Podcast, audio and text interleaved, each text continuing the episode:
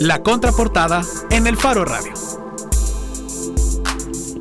Estamos de regreso en El Faro Radio. El escultor argentino salvadoreño Miguel Martino, con más de 50 años de trayectoria, eh, inaugura mañana su exposición Cómplices del Silencio fuera de la capital. Luego de haber estado varios meses el año pasado en el Museo del Arte, mañana la exposición llega al Centro Arte para la Paz en Suchitoto. Según ha expresado el mismo Martino a la prensa, Cómplices del Silencio es una exposición que busca llamar la atención sobre las amenazas al medio ambiente. Es una denuncia de esa complicidad de la que somos parte todos porque estamos viendo la destrucción del medio ambiente, de los recursos naturales y los árboles que son la columna vertebral del planeta y se hace muy poco al respecto. De hecho, es una. Em, es una. Alegoría. Vaya, no iba a ser alegoría. Yo creo que es bien oportuno porque nos ah, veníamos muriendo del calor en estos días de marzo y, parece muy oportuna. Esa voz que están escuchando es de María Luz Noche que se nos une en la contraportada. Bienvenida, Malu. Hola, Nelson. Buenas tardes. Y bienvenido, Miguel. Gracias por acompañarnos. Gracias por invitarme. Eh, justamente por lo que mencionaba Nelson, es por donde me gustaría entrar. nos llama, bueno, llama usted en la, en la exposición Cómplices del Silencio. Y Cómplices en el, en el silencio, claro. Eh, y vivimos justamente en, una, en un área metropolitana que cada vez está siendo más devastada. Es decir, no se nota solo en el calor, que ahora estamos padeciendo cada vez más, sino que lo que siguen surgiendo en lugar de árboles que la gente siembra son edificios. Eh, su exposición en ese sentido viene a, digamos, a ponernos esto de frente para decir, bueno, démonos cuenta de que no basta consentir solamente el calor, sino realmente darnos cuenta del daño que estamos haciendo. Sí, más, más edificios son menos árboles, ¿no es cierto? Corrigiendo un punto que es importante, la inauguración no es mañana. Sí, es 23. Es el sábado 23, de marzo. y va a estar varios meses allá. Perfecto. A partir del sábado 23. Entonces, su reflexión, digamos, lo que pretende que la... Sí, el caso del Salvador es bien interesante eh, y yo lo he llegado a conocer bien porque como trabajo casi todo con maderas recuperadas, es un territorio muy pequeño y sin embargo la variedad de especies de árboles que hay en El Salvador es impresionante, registrado. Para que tengan una idea, hay 600 y pico de especies de árbol registradas en El Salvador y Estados Unidos tiene 700. Estados Unidos tiene 700. a pesar de eso, el problema de la deforestación es muy terrible acá en el país, ¿no es cierto? Y no hay, o sea, hay cierta regulación, pero no se controla bien y eh, se destruye especialmente todo lo que son las variedades de madera fina que son las que van a parar mayormente a la fábrica de ladrillos y a las panaderías, eh, es una extinción terrible, ¿no es cierto? Sin hablar de la destrucción que hacen cada vez que hacen urbanización, que es el problema que tocaste recién, que eso es terrible, ¿no? Y después plantan arbolitos chiquititos, hay que esperar 20, 30 años para que tengan un poco de tamaño, ¿no es cierto? ¿Cómo empezó en esto de justamente a, ocupar esta madera recuperada, es decir, a empezar a ver algo que tenía potencial donde mucha gente quizás lo que veía era leña. Eh, la historia es un poco larga porque de todos los años que tengo trabajando, que son más de 55 por ahí, eh, llevo más años trabajando en pintura y bidimensión, eh, grabado, dibujo, pasteles. Y la escultura es lo que menos he trabajado. En los últimos años es lo que más estoy trabajando. La madera siempre tuve cercanía con la madera desde muy pequeño. Yo me hacía juguetes, este, me encantaba trabajar con la madera, pero nunca imaginé que iba a terminar un día haciendo escultura con madera, ¿no es cierto? Y, eh, y al empezar a trabajar las primeras esculturas, empecé a hacer talla directa en madera y ahí empecé a tomar conciencia de lo que era el, problema de la deforestación. De hecho, clásicamente, tradicionalmente, si se trabaja la talla en madera como se trabajaba hace muchos, muchas centurias atrás, es un desperdicio tremendo de madera porque justamente de un árbol sacan toda la corteza hasta llegar al corazón y ahí empiezan a tallar en una sola pieza. Entonces ahí es donde empieza un poco el conflicto con eh, la madera y empiezo a ver la, la manera de todo ese desperdicio que tiene marcas de destrucción rayos, la mano del hombre, animales, tormentas eléctricas acá en El Salvador, dejan marcas en la madera. Y me pareció muy interesante armar estructuras con esas maderas recuperadas, que es lo que hago. Armo estructuras y después tallo las estructuras que por lo general son huecas adentro y tienen un interior y tienen un exterior. ¿no? El, yo siempre juego con la, las contradicciones, ¿no? que tiene el interior y el, y el exterior, el yin y el yang, lo bueno y lo malo.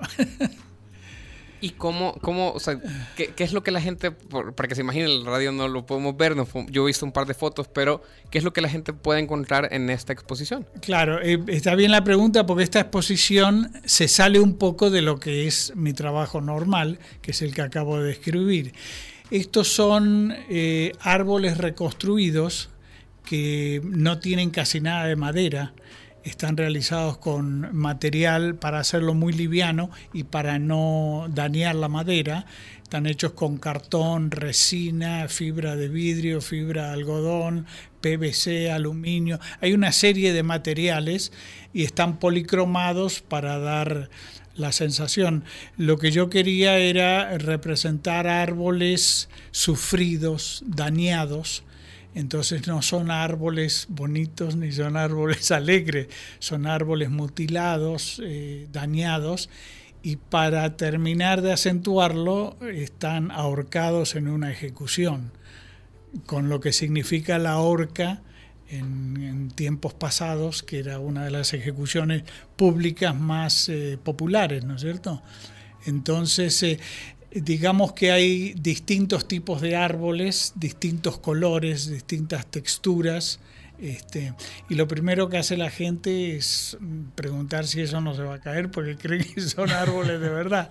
No, son árboles reconstruidos, ¿no es cierto? Esta es una exposición que ya vi, bueno, ya la gente tuvo oportunidad de verla en el Museo de Arte el, año pasado, en julio, si no me equivoco. Exacto. Eh, pero me imagino que siempre hay variaciones según el espacio del que se dispone. Claro, eh, como bien lo dice el nombre, es una instalación. Entonces, la instalación cada vez que se instala y dependiendo del espacio, cambia completamente. El espacio que tuvimos en el Museo Marte fue espectacular porque era el salón grande, entonces era todo blanco, era muy dramático. Este es otro espacio distinto, creo que muy dramático también y con mucha personalidad. Es una capilla que tiene más de 150 años, que está siendo restaurada, falta el piso y, hacer puertas, pero ya están todas las paredes, el techo, y eh, tienen paredes de un metro veinte de espesor y tiene un clima muy especial. Además está vacío, no tiene ni luz. Se instalaron luces especialmente para que se pueda ver la obra el día de la inauguración. Eh, normalmente eso se visita de día, entonces no se necesita luz. Pero quiero decir, no hay luz en la capilla. Entonces todo eso produce una sensación bien particular porque las luces son cenitales y proyectan las ramas en el piso y es una telaraña de ramas y es, es dramático. ¿Y la, instalación, eh, o, digamos, esta obra empezó con una vocación más estética o con una vocación más de denuncia? No, eh, todos los procesos creativos eh, son distintos y los de cada artista son distintos.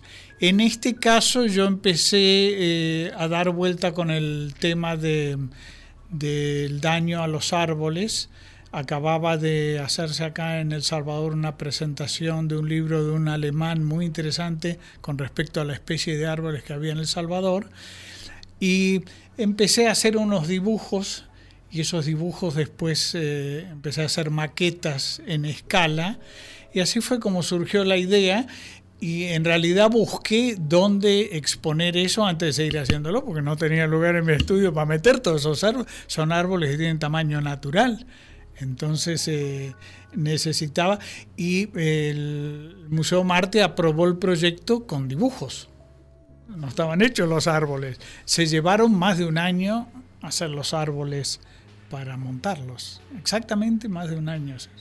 Mencionó que solo en El Salvador hay 600 y pico de especies, registradas, eh, lo cual supone que hay eh, más cantidad de especies todavía. Pero igual, estamos hablando de una barbaridad comparado al tamaño del terreno. kilómetros cuadrados. Impresionante. Eh, ¿Con qué especies ha trabajado usted? Bueno, yo no me acuerdo de todos los nombres, pero he trabajado muchísimas especies, lo que llaman madera fina acá, que es por lo general madera dura, que es la que yo prefiero, quebracho colorado, guachipilín, ñanduguay, eh, eh, madre cacao, ron ron, no, es una variedad increíble de, de, especies, ¿no? Y esas maderas por lo general no las trabajan los carpinteros porque son maderas que requieren de herramientas especiales con, eh, con puntas de tuxteno, porque la madera, las herramientas comunes se queman con esa madera. Entonces, y no pueden sacar tablones grandes, porque son maderas por lo general son eh, muy caprichosas de forma y son árboles, por ejemplo, el quebracho colorado para llegar a tener un diámetro de un metro. Estamos hablando de un árbol que tiene que tener más de 100 años, 120 años eso eh, para un carpintero no le sirve, porque además se llama quebracho porque quiebra hacha, no se puede meter un clavo en esa madera porque se quiebra, ¿no es cierto? Bueno, esas maderas son ideales para el fuego, porque genera mucho calor porque es madera dura. El quebracho particularmente, con eso hacían los durmientes del ferrocarril digamos que no es una, o sea, no es solamente la exposición, sino que es además la oportunidad de ver maderas que no se trabajan demasiado. No, no acá porque lo único que hay en los árboles que están ahorcados, colgados, son las puntas de las ramas, son ramas que estaban tiradas por ahí. Todo lo demás no es madera. Ya. Este, justamente porque si no, no podría, se hubiera caído el techo del Museo Marte, ¿no? Eso, claro.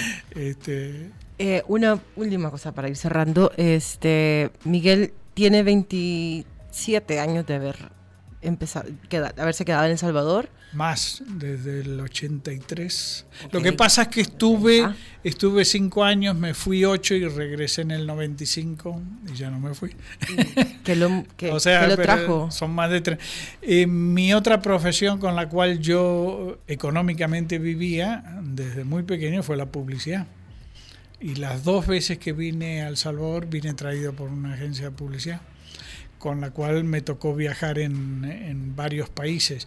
Paralelamente siempre trabajé con mi obra, nunca dejé mi obra. Uno me daba de comer y el otro me alimentaba el espíritu. Pero ese es el motivo por el cual vine al, al país las dos veces que vine. ¿Y qué lo hizo decidirse para quedarse? Digo, este país no, no es necesariamente... Yo creo que Suchitoto es la respuesta. Yo estaba a punto de irme otra vez del país. Este, iba a ir a, a San Francisco a manejar una escuela de arte y justo fue lo del, lo del 9-11 y entonces eh, se truncó todo ese proyecto y surgió lo de Suchitoto, que empecé a conocer Suchitoto y me encantó y llevé mi estudio ahí y yo creo que si no hubiera sido por Suchitoto tal vez no estaría acá. Yo creo que es otro El Salvador, Suchitoto, ¿no? A pesar del calor. Es, a pesar del calor. Bueno, hay que agradecerle muy especial. a Suchitoto que nos haya permitido. Aunque tiene categoría de ciudad, para mí es un pueblo. Mantener a Miguel Martino y ahora poder ver esta exposición. Sí, de hecho, eh, les recordamos, eh, se inaugura entonces el 23 de marzo. A las 6 de la tarde es el cóctel de inauguración y va a estar varios meses. Y va a estar un par de meses la exposición Cómplices en el Silencio en el Centro Arte para la Paz en Suchitoto. Exacto. Que es un referente, todo el mundo conoce, es una manzana, eh, toda una manzana el Centro de Arte, ¿no? Bien, perfecto. Muchísimas gracias, Miguel, por acompañarnos y por venir hoy al Faro Radio. Y nos vamos con una canción. ¿Con qué? Fíjate que estoy haciendo research. MVVN se llama este bicho. Es un proyecto de Harold Matthew, que es un DJ salvadoreño que compone en inglés y que ya ha abierto para DJs como Marshmello por ejemplo, eh, y se define como orgullosamente productor desde su cuarto, su bedroom musician, dice el bicho. Y este año lanzaron este sencillo que se llama The City, que está chivo, la verdad, que a mí me gustó. Y ahorita lo van a escuchar para que me den su opinión el jueves cuando nos vamos a volver a escuchar. Ok, nos vemos. Nos vemos. Gracias, adiós. Gracias, mi amable.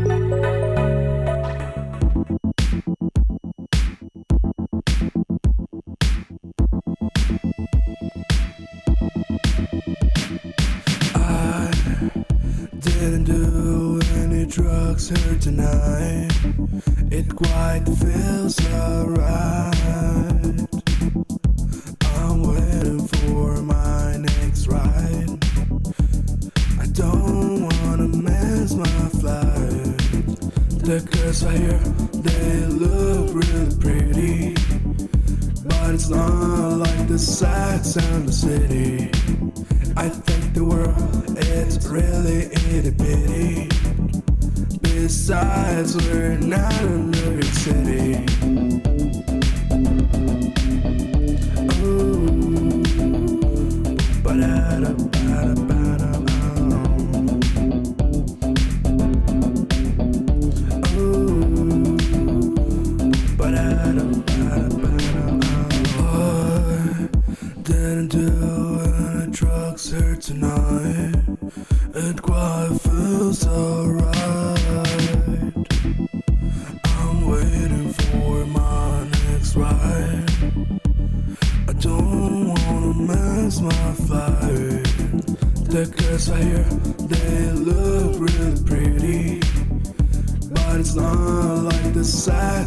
City.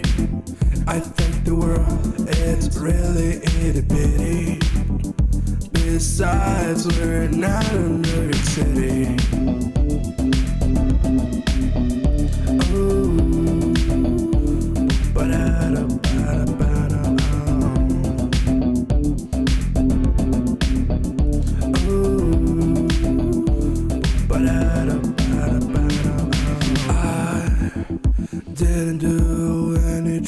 Here tonight. It quite feels alright. I'm waiting for my next ride. I don't wanna miss my flight. The girls I hear, they look really pretty. But it's not like the sights in the city.